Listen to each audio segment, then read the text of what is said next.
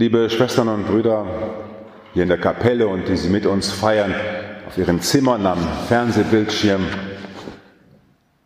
Ich kann mich noch gut erinnern an die Zeit der Schule und der Ausbildung. Wenn es mir mal ein bisschen schwerer fiel, habe ich dann ein bisschen gemault und dem Lehrer gesagt, warum muss ich das denn lernen? Wofür ist das denn eigentlich sinnvoll? Muss ich das jetzt auch noch lernen? Das braucht doch nachher kein Mensch. Die Lehrer haben dann gelächelt, weil sie wussten, natürlich kann ein junger Mensch nicht wissen, wofür er das später alles braucht. Er hat da seinen Plan. Dieses Lernen am Anfang und zu Beginn des Lebens, das geht einem nicht sofort auf, wofür man das alles gelernt hat.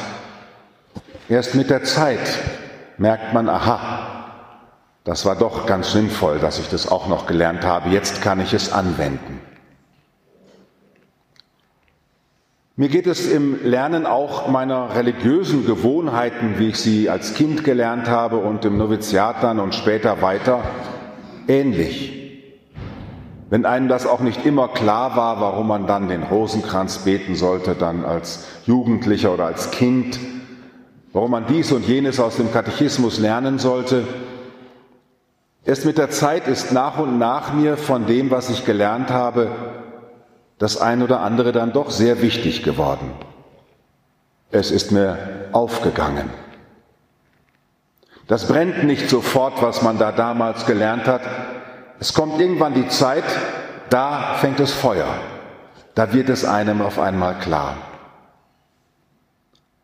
Im Noviziatsunterricht, als wir mit den Psalmen nach zwei, drei Monaten so mehr oder weniger fertig waren als junge Leute, haben wir dann unseren Novizenmeister, Pater Franz, gefragt, muss das jetzt so weitergehen mit diesen ganzen Psalmen, die ganze Zeit zu beten? Das ist doch super langweilig.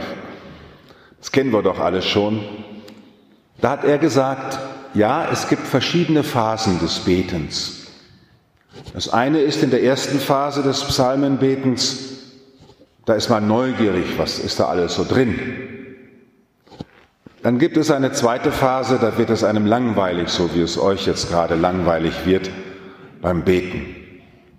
Und dann kommt eine Zeit, und ihr wisst nicht wann, und ich wusste sie auch nicht für mich, da kommt eine Zeit, da beginnen diese Texte zu euch zu sprechen.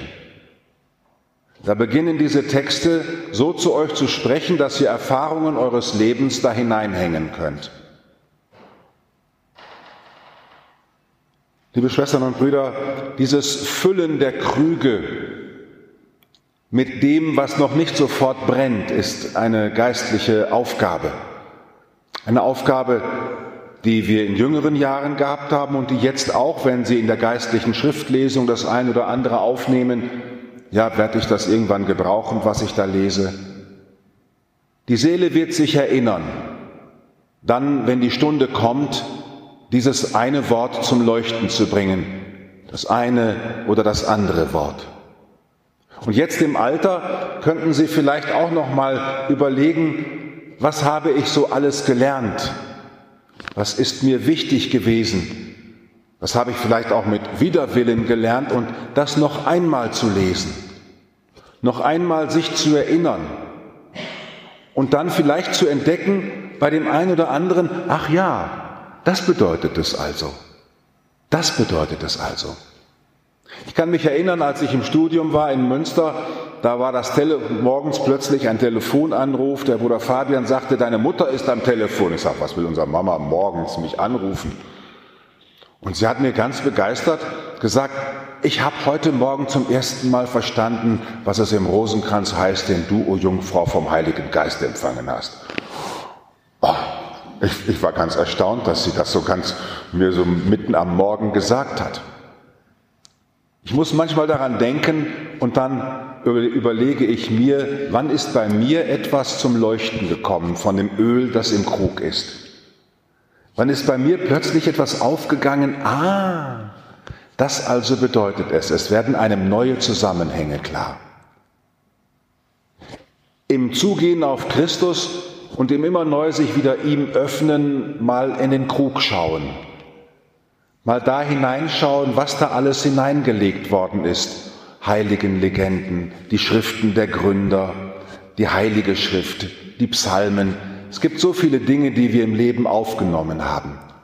Das ist nicht umsonst, sondern vermittelt durch Gottes Geist wird es uns, so darf ich hoffen und Ihnen wünschen, zusammengefügt werden, sodass dann, wenn der Herr anklopft und bei Ihnen Einlass möchte, dass Sie dann aus dem, was da im Krug ist, nehmen können, um bereit zu werden, ihn zu empfangen.